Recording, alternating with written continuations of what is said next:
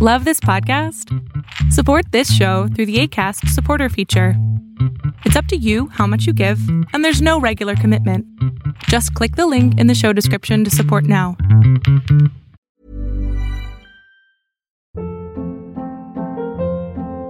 Hold up. What was that? Boring. No flavor. That was as bad as those leftovers you ate all week. Keke Palmer here, and it's time to say hello to something fresh and guilt-free. Hello Fresh. Jazz up dinner with pecan-crusted chicken or garlic butter shrimp scampi. Now that's music to my mouth. Hello Fresh. Let's get this dinner party started. Discover all the delicious possibilities at hellofresh.com.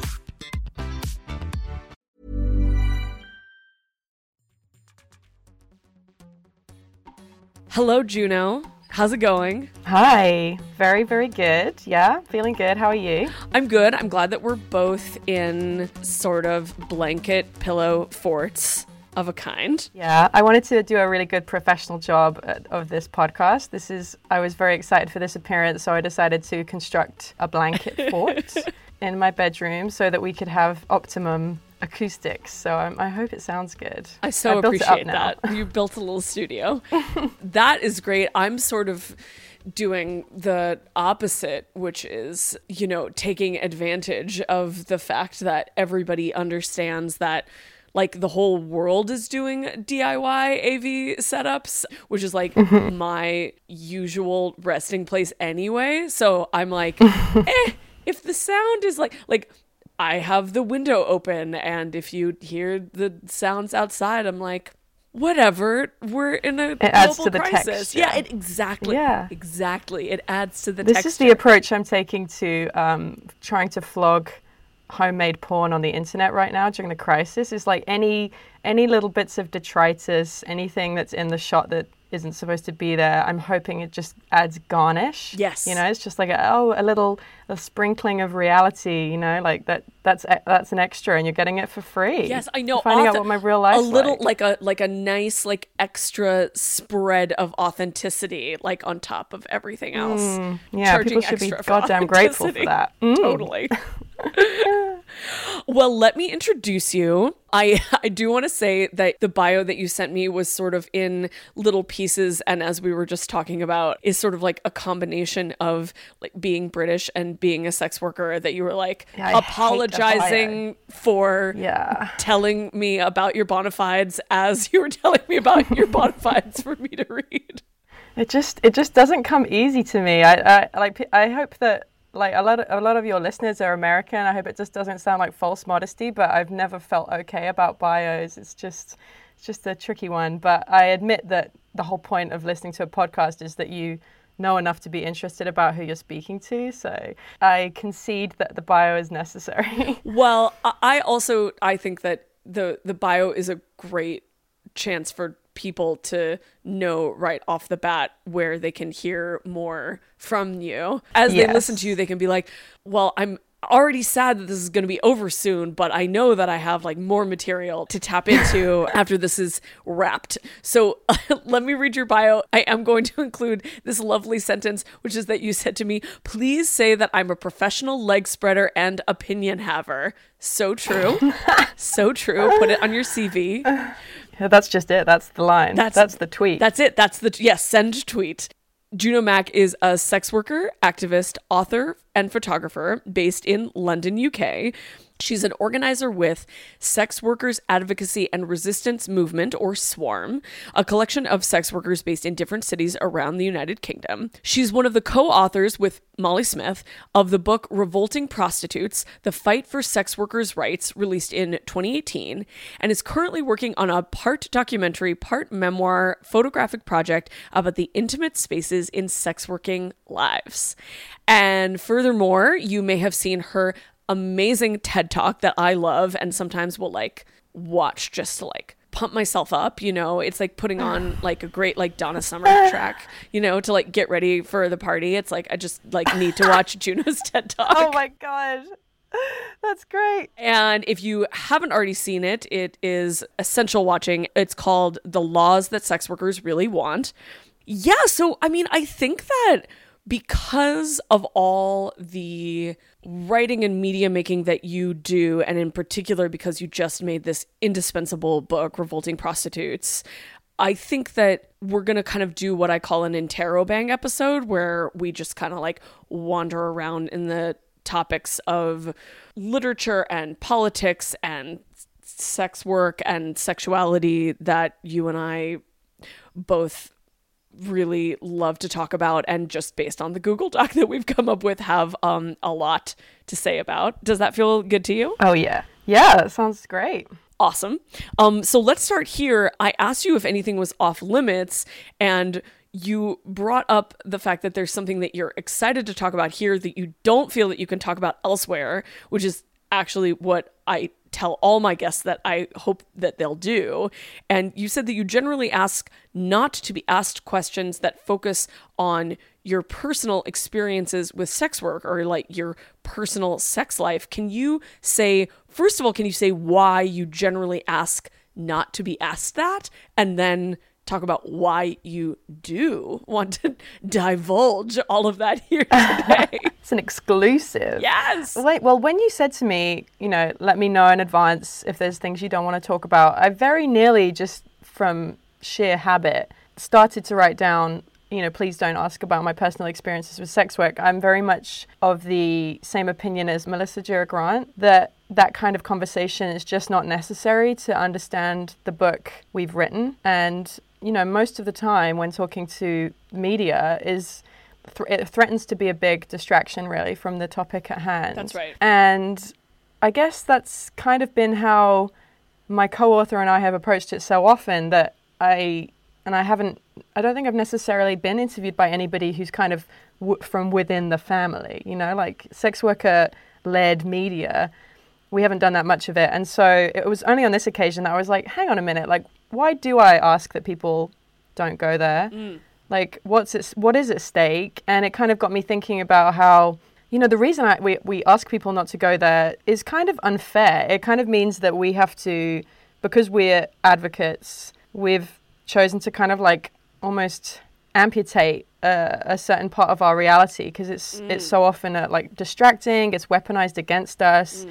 and for me, I think since the book came out, I've experienced quite a significant amount, of, like a crisis of confidence almost, that somebody would discover my sex work mm. persona. Somebody would like discover sexualized images of me on the internet and use it to like undermine the work we've done. Which, when you think about it, is kind of is kind of wild because kind of what we're all about as advocates is that sex workers should be taken seriously when yeah. they participate in political speech and just because the two of us are sex workers, it doesn't un- it doesn't undermine the message we're trying to put across. Yeah. But nonetheless, I think me and Molly we both relentlessly guard our privacy in that regard. And I don't know, I don't want to get I don't want to get too frozen into that habit because I think there's nothing in my history as a sex worker that makes what I'm saying in the book, what we're saying in the book, any less meaningful. And I stand by everything we've said, regardless of what people have found out about, you know, what my asshole looks like on the internet or whatever, you know? I mean, that's something that I relate to so intensely because I use the same, you know, I've chosen over the years to use the same name that I made for myself to do sex work under as a pen name and stage name and it has now kind of become my professional name so in some ways that feels like a skin suit that I can peel off when I'm not performing and I'm not like amplifying or projecting anything. And then I feel like there's something like safe and separate that I have when I've taken off the like armor or the Iron Man suit or whatever. yeah, right. Mm. But then sometimes I feel more exposed because of the skin suit when I'm talking to like yeah. an editor or a producer and I know that they can Google the other things that my skin suit has done that is on the internet, yeah. like the asshole of the skin suit, right?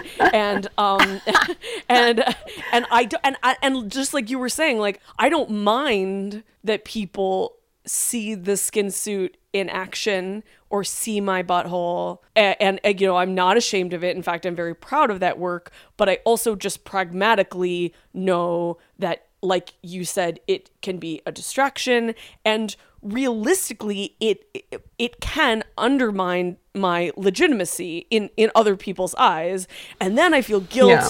for like causing myself a setback but then I also feel like, hey, yeah. maybe I can use the privilege that I do have to advance the idea that you can be a skin suit with a brain and that also you can have like a whole personal life that is nobody's business and that that's actually true for all women and all people and all artists and all advocates yeah. and public figures. So it's it's a big it's a big mess. This is all super relatable. Like I think I think a lot of sex workers who uh, do any kind of public political speech could relate to this feeling of yeah.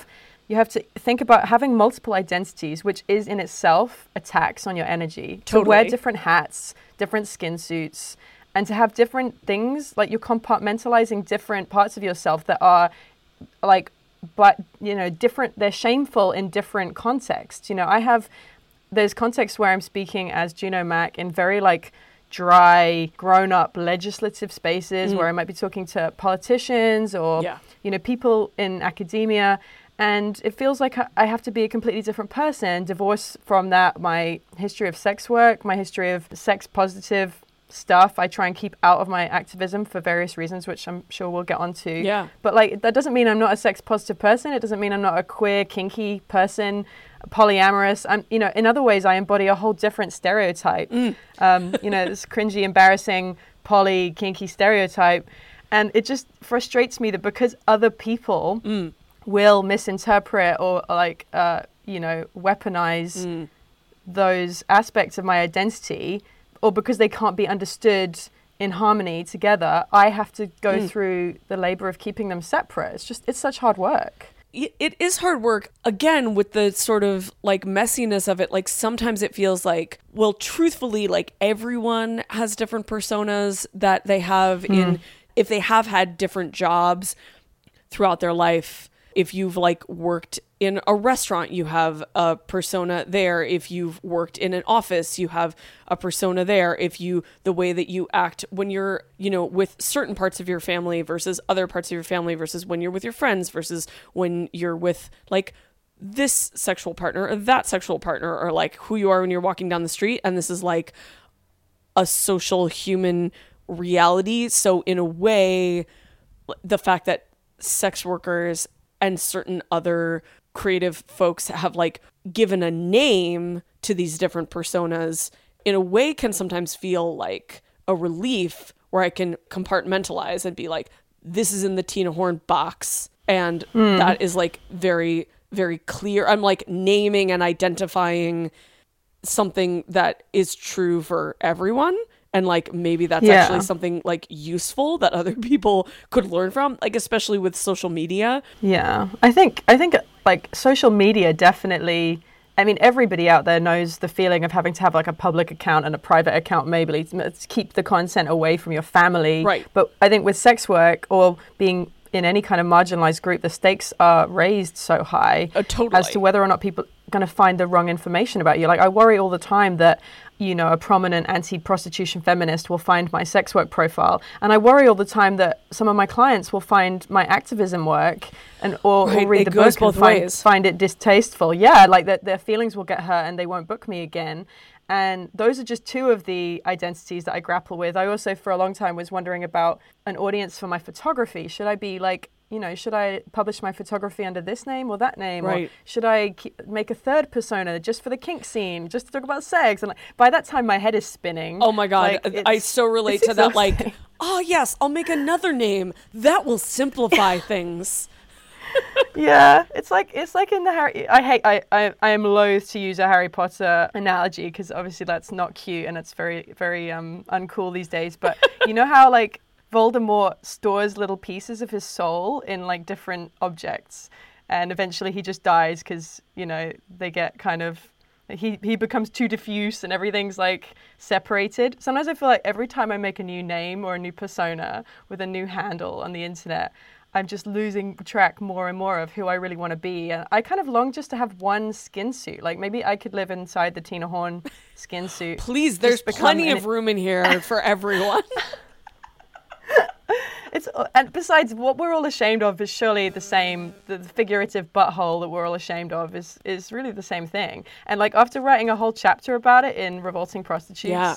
the chapter the chapter that's about sex shame yeah. it kind of makes me laugh that here I am still kind of tr- like tracing out my boundaries with journalists like please don't ask me about sex it's like if they've read the book they already should have had those conversations with themselves but uh, I don't know there's still some work to be done I'm not going to flatter myself to think that we wrote a book and this the you know the entirety of sexual shame as far as it impacts sex workers is completely fixed you know I do know. I mean that would be great but I, I mean, it would be great.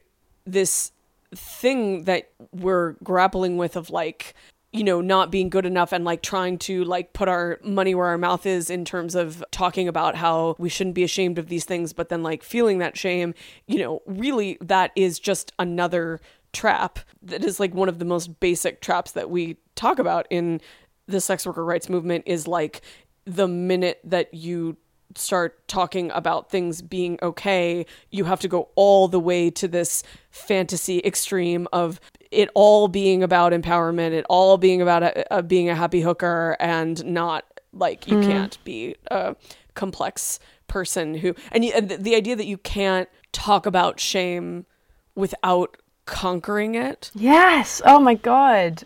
It's so true. I was even just thinking to myself, I was like, oh, is this like an unusual way to, to begin this podcast? You know, like introducing Juno Mac, who clearly has a load of neuroses about whether or not she can be an integrated, like, is it okay for Juno Mac to be an anxious hooker and an advocate for sex worker rights? Like, but actually like maybe that is what i'm all about at the moment like after the book mm. especially now during the crisis i'm just kind of sitting sitting with the mess Yeah. of wondering like you know am i am i still allowed to be kind of a messy complicated person with a really complicated relationship to sex work i have a thousand different opinions about the work i do and the sex industry in general and it i i don't want anyone to mistake the coherence of the book for the inside of my head looks nothing like that. And that's why the book took so long to come into existence because both Molly and I were just grappling for ages with how to kind of manifest the mess into something readable that was clear. But it doesn't really scratch the surface as far as my own inner world, how I feel about sex work, how I feel about my own sex work and trauma, body, identities, sex in general. Like, thank God I don't actually have to write a book about all that stuff. I mean, you could, but it is true that Revolting Prostitutes is very cohesive and very incisive. And like I was saying about your TED Talk, I found reading Revolting Prostitutes really soothing. I honestly read it very slowly because I would like read like a page or two before bed and it was like a cup of chamomile tea or something where it was like it was so there was so much sophistication of intellectual discourse and political discourse and personal experience and this and the sort of like um the emotional heat of having been a part of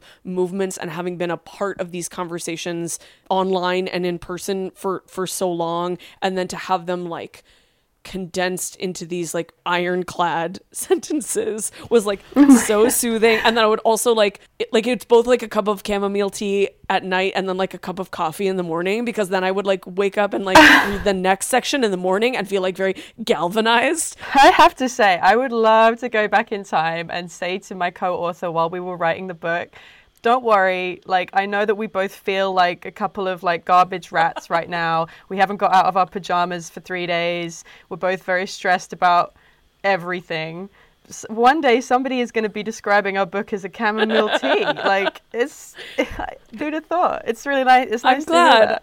It's not the experience we No, had of course it, not. but it's totally nice that that's of how course it came not out. i mean that's appropriate and you know i mean I, was reading it and rereading it a lot while i was working on my comic book safe sex and like the thing that is great about about writing fiction that has a lot of the same themes of the you know the nonfiction work that I do and also the like nonfiction reality of my life is that like with fiction you there is sort of more room to to have the human element that you were just describing of like the anxiety and the messiness. Like it can be like a portrait of ambivalence and in fact those things like build tension and create like realistic characters because that's how humans Yeah. actually are. Even in a hmm. science fiction story it really helped to have these sort of really well articulated principles to then it's so it's sort of like it came from like what you were talking about like this garbage rat messiness and then became this like clear cup of tea and then like also could inspire more messiness on the other side. And in fact there is a line from the book the way a whore fights the power is of value to everyone that actually made the epigraph of the first collection of the first seven issues of safe sex No way. I love that. That's great. That I, I love to hear. I, it's really nice to hear people describe the book as something that feels like it cuts through some of the mess Yes. for them. Because I think as sex workers, we have to deal with such it's such a messy discourse and we have to carry around the internal mess Yeah. which is what we were just talking about. Like there's a lot of shame there's a lot of inner conflict. And then that shame and inner conflict is actually projected out into the debate. And that's because everyone on all sides of the debate is carrying around that that the same shame you know ball and chain. You know anti-prostitution feminists are also struggling with like shame and trauma and stuff.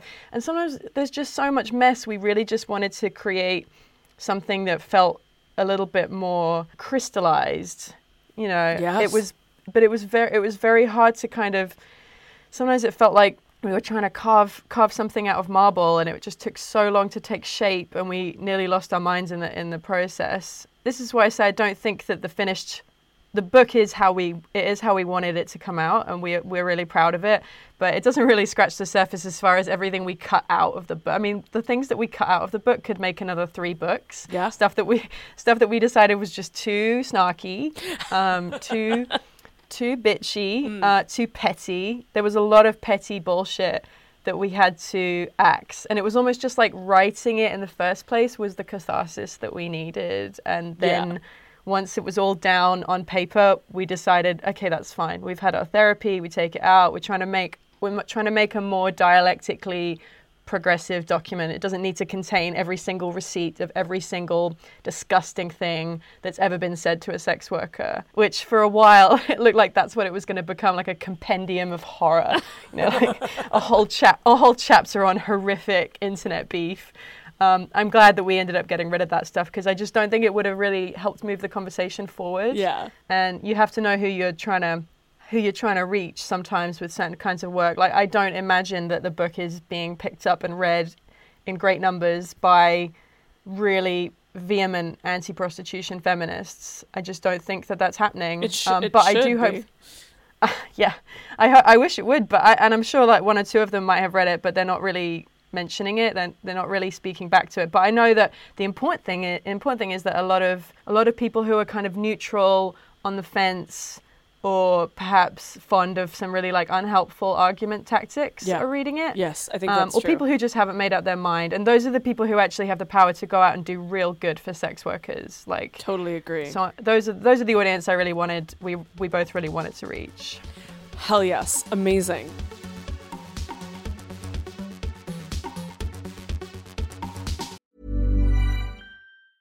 Hey, it's Ryan Reynolds, and I'm here with Keith, co star of my upcoming film, If, only in theaters, May 17th. Do you want to tell people the big news?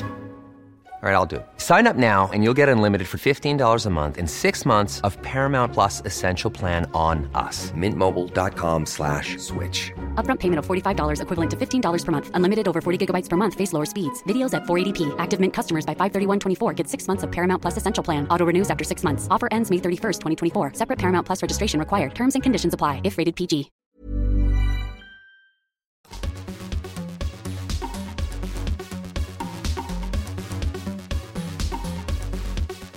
Well, because you said that you don't often get a chance to actually talk about sex work, and you included some of your more sex work specific bona fides in your in our Google Doc. I'm wondering if I can ask you the question, what do you consider your orientation? Like what is what is the the form of sex work that you feel like is the form of sex work you were born to do? Firstly, I love orientation, and I can't understand for the life of me why I've never heard that word before, given how fond I am of words like horcrux Yes. uh, and and such like orientation. I don't know. I feel like I'm a hooker at heart. I've been like full service sex work's what I've been doing for the longest Yeah. and I have dabbled in most stuff. Like I had one ill-fated summer as a stripper. Uh, I quickly devolved into doing full service in the club. So then I did brothel work for a few years. I d- I've done pro subbing and pro doming, but always with full service um, attached. This is uh, right now during the coronavirus crisis is the longest I've done without doing full service sex work. And I'm not going to say I miss it, but I certainly prefer it to online content stuff, which I'm struggling with a little bit, to be honest. Can you talk about that more because I I feel similarly that I really struggle with doing sex work mediated by devices and the internet and prefer to be in the room with people, but I know that some people feel the opposite and so I, I I'm curious if you could say more about that. Well, I, I feel like everything is harder work over, like, on devices, doing things on Skype and Zoom, places like this extra tax on my brain, like my my ability to kind of detect people's emotions and mirror their body language or like detect what it is they need to be happier in that moment. I've always felt is like it's kind of where my skill set is, you know, try, trying to Yeah. figure figure out how to create a mood. I think it's like probably a response to growing up in a difficult home. It's always been something I'm very good at, you know, like mm. keep the mood nice. And Yes. that, that's that's definitely why I've ended up in sex work because I think it's a it's a job where that skill really enhances your ability to survive. Like if you can make people happy, it doesn't just have to be through sex, but if you can just you know really curate the mood, then people will come away feeling like, "Oh, that was, you know, that was good." I feel better, but I I can't put my finger on why. right and i just i think doing doing that work online feels impossible mm. like i i'm i'm struggling very much to charm like my usual levels of charm with my clients just feel completely like i'm yeah I, like i've lost it's like an episode of buffy where buffy's really like weak and can't open a jar of pickles like yes. I've tried talking to some of my clients on the phone, and I'm just like, how do I do? How do I dominate people? I don't. I don't understand anymore. Like it doesn't work. Oh my god, So- I relate to that on so many levels, especially the Buffy comparison uh, level. I yeah, yeah, I feel you. Yeah. So I'm looking forward to being able to. I'm not the world's most enthusiastic worker. you know, like I'm definitely definitely uh, skeptical about the nature of work in general. But like, if I have to pick a form of work, I I want to get back to doing full service when I can. Not least because it, it is it's less time consuming for me. Like it's another reason I think I'm in sex work in the first place is just like I really value time spent not working. Although it's I, I say this all the time, it's ironic that sex workers often uh, they get into the work because they want to have more free time, and then they spend all of their free time trying to grapple with the demands for better labor conditions in the sex industry. It's like the only job that could support the amount of time I've spent arguing for sex worker rights is being a In sex work. prostitute. Yeah, yeah, totally. Yeah. Absolutely. Uh, also relate to that really hard. Thank you for sharing that. And you know, on on the note of what it means to spend the time that you might think of as your free time talking about sex worker rights. One of the questions that I want to ask you is to give us some dinner party cannon fodder to mix metaphors. Mm. If you are at a dinner party and or dinner table and the topic of decriminalizing sex work comes up, what are your strategies? What are your approaches? What can you give to our listeners to help them to navigate those conversations, whether they are themselves a sex worker and want to defend our rights or explain our rights on the basis of personal experience or whether people listening want to learn how to be better allies. Yeah, I mean, like, firstly, like, who, what kind of people are your listeners mostly, do you think? I'm curious. That's a great question. I mean, I definitely hear a lot from folks from our communities. You know, I mean, the communities that you have already identified that we share, whether they're sex workers, porn makers, kinky folks, leather folks, mm. poly folks, sluts. But but then I mean I also hear from people who who love those people even if they don't like identify as one of us mm-hmm. or who are curious or want to learn more or want to be allies. And then there's like all the people that I don't hear from. I mean, I imagine people who are curious or voyeuristic in like all kinds of ways for all kinds of reasons. Yeah, this is kind of what I imagined though. Like I think I think if you find yourself at a dinner party and I don't generally find myself at dinner parties. Probably because I, yeah, it's difficult. I think it's difficult to have a dinner party if you're like mostly a group of norm norm core people, yeah. and you invite like the loud mouth hooker who likes to argue the toss about legislative things. Mm. I think partly the reason we wrote the book was for this imaginary dinner party scenario almost because I think yeah sex work is a really intimidating topic to wade into mm. if there's going to be any kind of disagreement because the crux of the disagreement rests on something that not really many people can claim they understand. Right. It's you know, it's a legislative argument and a lot of people kind of they pick up the topic because it feels like oh it's about sex. I understand sex. I have a strong opinion about sex or like you know women's bodies or like women's right to choose. These these feel accessible. Mm. and but then but before you realize it you're actually up to your armpits in a very treacherous ocean mm.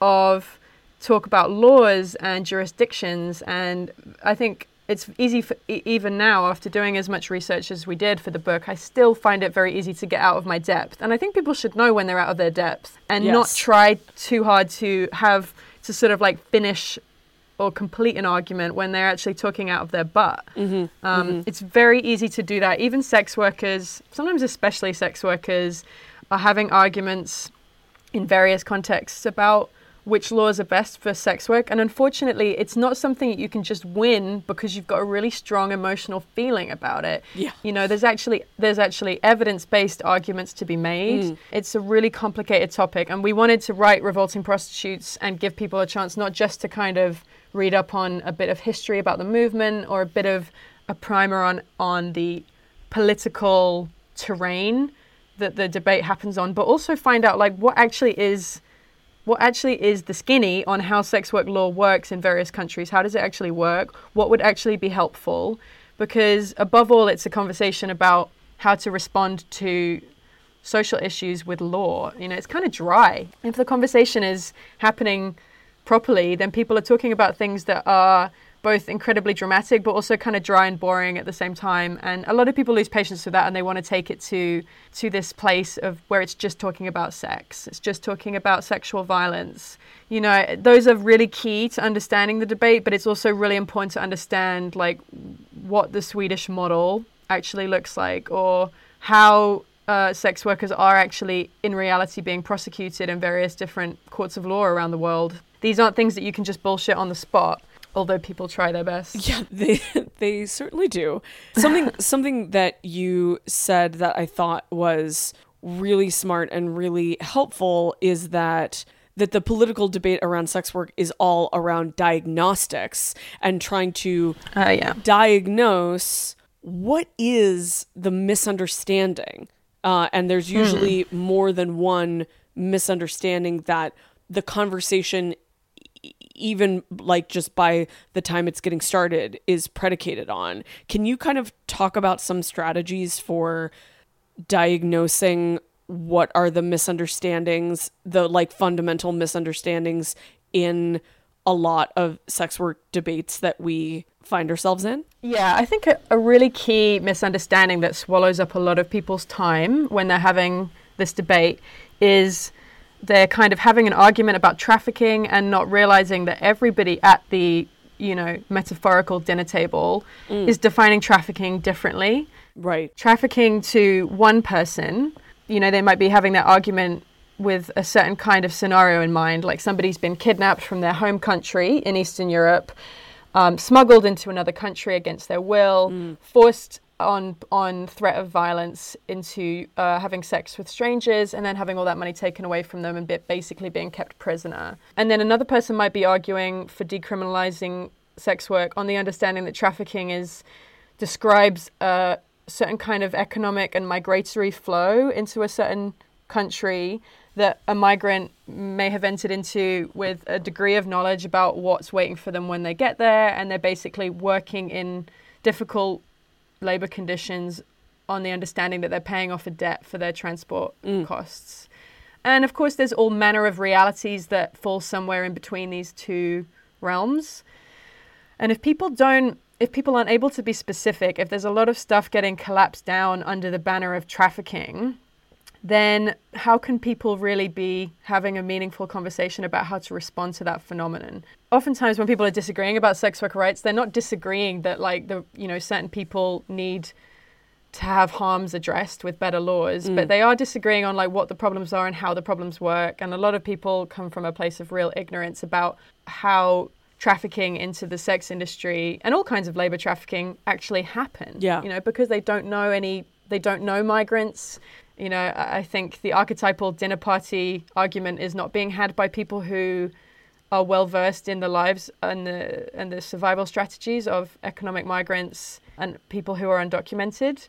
So I think that's how a lot of these disagreements arise. I think if one can, it's good to try and bring some generosity and tolerance to a conversation because nobody ever won an argument about sex worker rights by just Doubling down. Doubling down. I mean that it happens so much, and I I can certainly relate to being in these situations and just feeling so wounded because mm. it feels like somebody's attacking attacking you on such a deep level Yeah. when they are describing the sex industry as a violent place and you immediately feel complicit and like like it's partly your fault but that defensiveness is something that I've learned I think over the last few years to kind of learn to sit with a bit and try to hear hear the other person's concerns for what they really are saying. Like in terms of you know trying to hear them non-violently uh, when somebody says oh all sex work is rape and we should criminalize it try to hear whether or not they're actually maybe expressing uh, some vulnerability as a survivor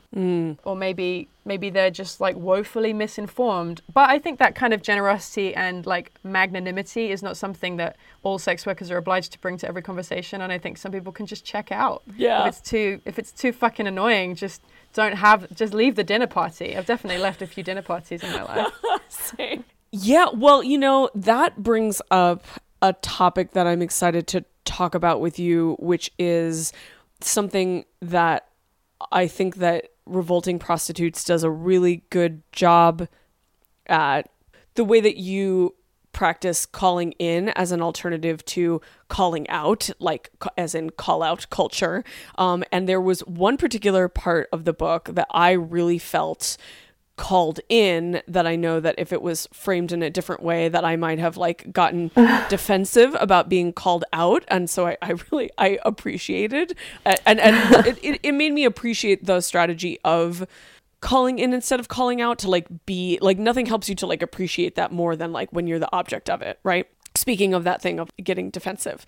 And one of the things that you guys talked about in a very calling into other feminist discourse or uh, other like sex worker rights discourse was a rhetorical strategy that i have used quite a lot. In fact i used it in an essay that just in a in a book that just came out called Believe Me, edited by Jaclyn Friedman and Jessica Valenti, and like a lot of the pull quotes from my essay in that book are this strategy, and I had like just read the part of your book that was sort of like complicating that and I was like, "Oh god." And now there's these like well-designed memes out there of like me saying this thing. what that that rhetorical strategy is is saying that sex work is to trafficking as consensual sex is to rape.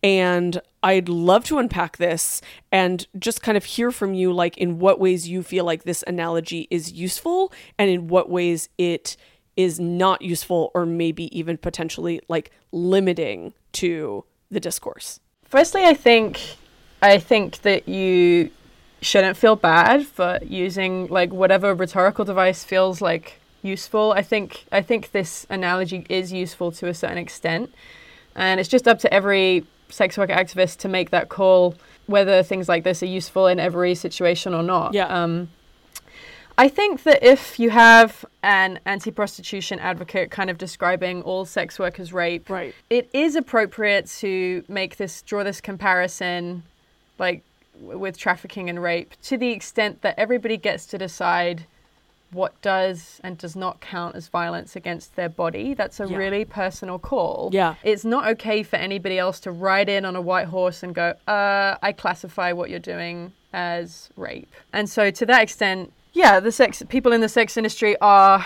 you know, it's their prerogative to like clear up that confusion. I do think, however, sometimes the movement is so keen to offer the uh, offer up this defense Yeah. you know that sex work isn't like rape and trafficking and sex work are not the same that maybe the movement forgets that the argument like the sex worker rights argument isn't about just the individual person and their own experience and their embodied experiences but it's also about like a huge part of what the sex worker rights movement is fighting is sexual violence and is rape is forced working conditions and it i think if you're it sounds like the context that you were using it in isn't isn't inappropriate if we're talking about how we politically defend our right to decide whether or not our experience is classified as rape or not Yeah. it's not, however, I guess, helpful in the situations where we seek to like draw attention to the experience of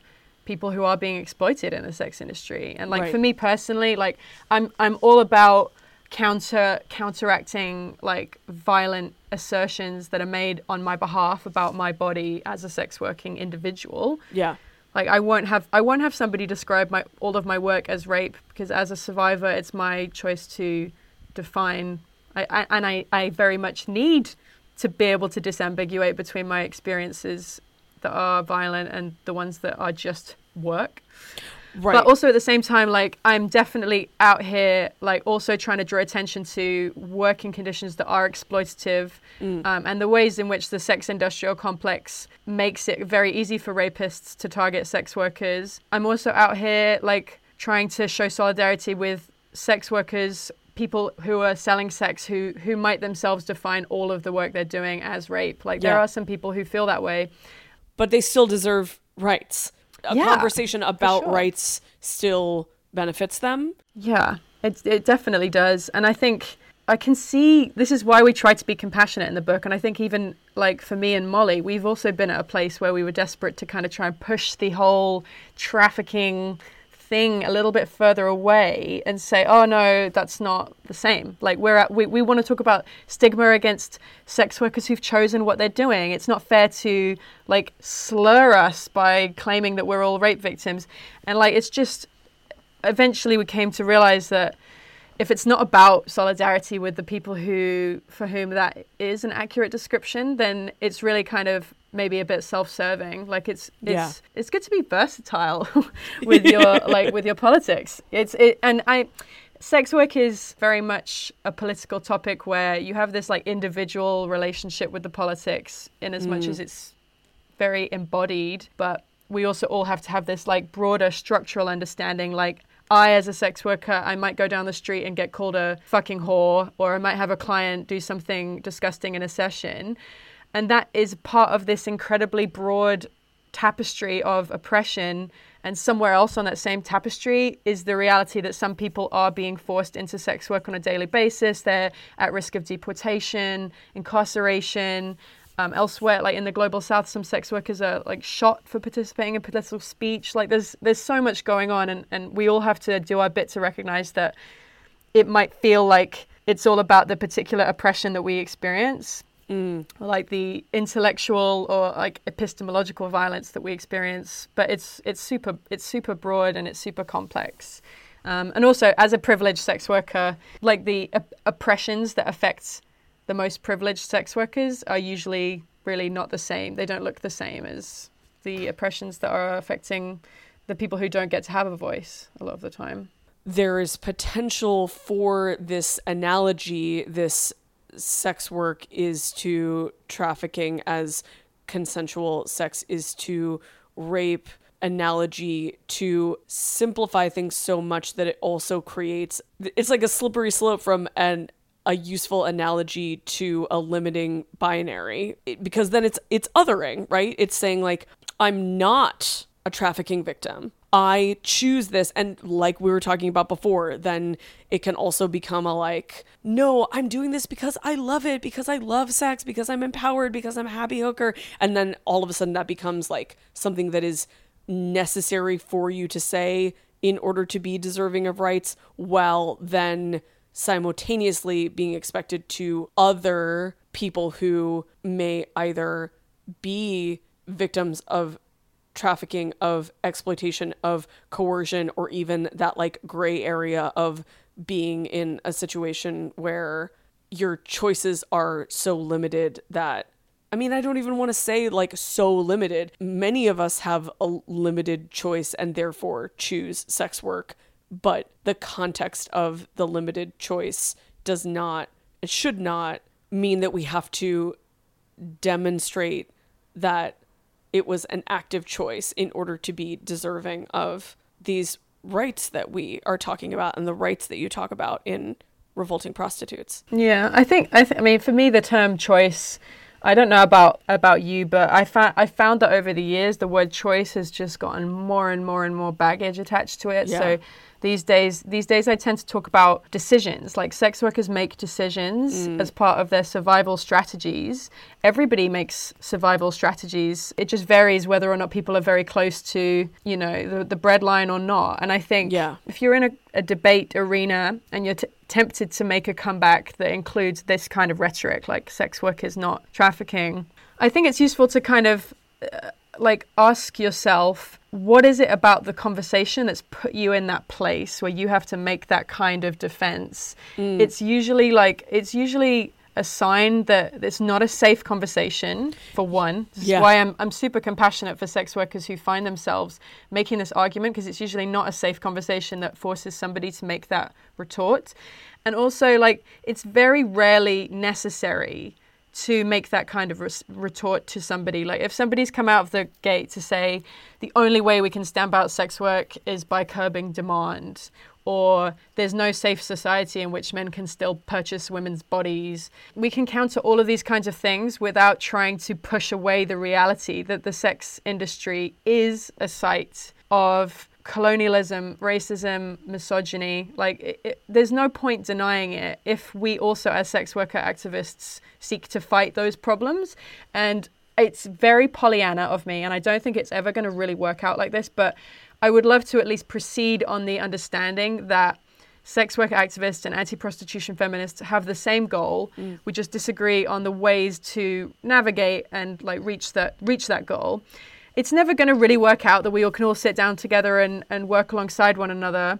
But I have to keep moving forward as if it's possible because it's the only strategy that keeps my political integrity in place if that makes sense you know like and it stops me feeling so defensive what is that goal that you think that we share i mean it's funny because i think the the coronavirus brought into focus what that goal is for me personally as an activist more than ever and it is to create a bigger buffer around the people who are most exposed to violence. Mm. and the the violence comes in through the doors of like economic privation poor provision for mental and physical health care. I think the the crisis has really laid bare how, how how close to death some people are frankly like how how close to complete crisis. And i think we you know through the work we've i've been doing with SWARM lately we've been operating a hardship fund.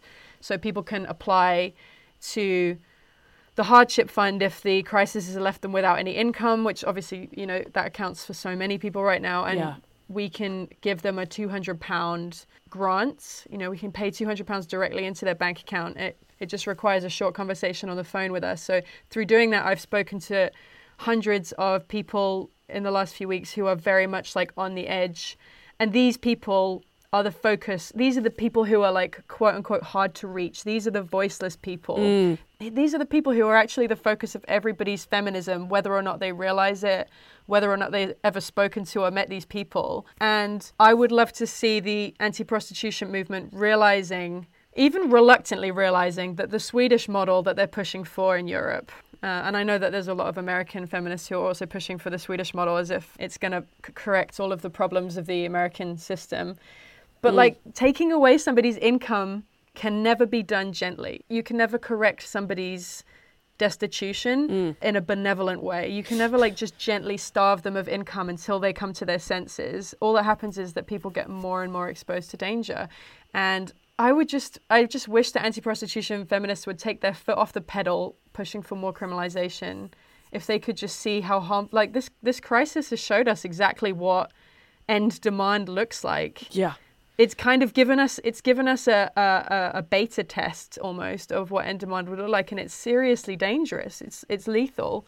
So i have high hopes that after all this is over will like some data will get collected about what this period of time was actually like for sex workers who are living on the breadline but i don't know as i said i can be a bit pollyanna sometimes about these things. Well, this is a safe space for Pollyannas and and it is it's it's morbid to think about how there's data that can be collected right now that could never be ethically yes for sure created in like a like a social science study. yeah for sure You can't ethically create the control groups that the virus is creating Yeah. right now, but but that is also the reality and sometimes yeah. But I thought that about FOSTA SESTA. You know, I really Sure. thought that in the year following SESTA, we were going to have so many people eating their words and like clamoring to backtrack on the obvious harms done by taking away thousands of people's, hundreds of thousands of people's internet like lifelines.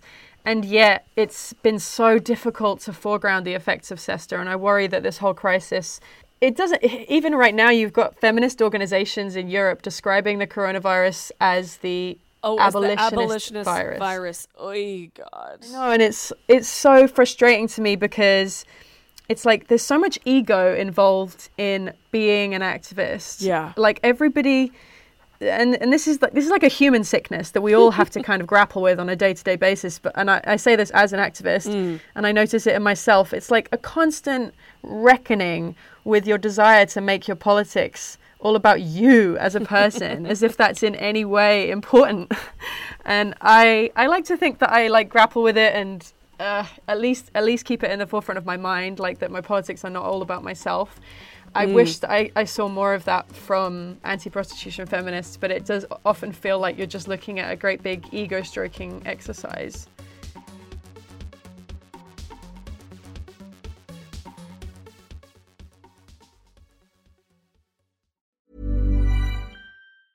Ever catch yourself eating the same flavorless dinner three days in a row? Dreaming of something better? Well, HelloFresh is your guilt-free dream come true, baby. It's me, Keke Palmer. Let's wake up those taste buds with hot, juicy pecan-crusted chicken or garlic butter shrimp scampi. Mm. Hello Fresh. Stop dreaming of all the delicious possibilities and dig in at HelloFresh.com. Let's get this dinner party started.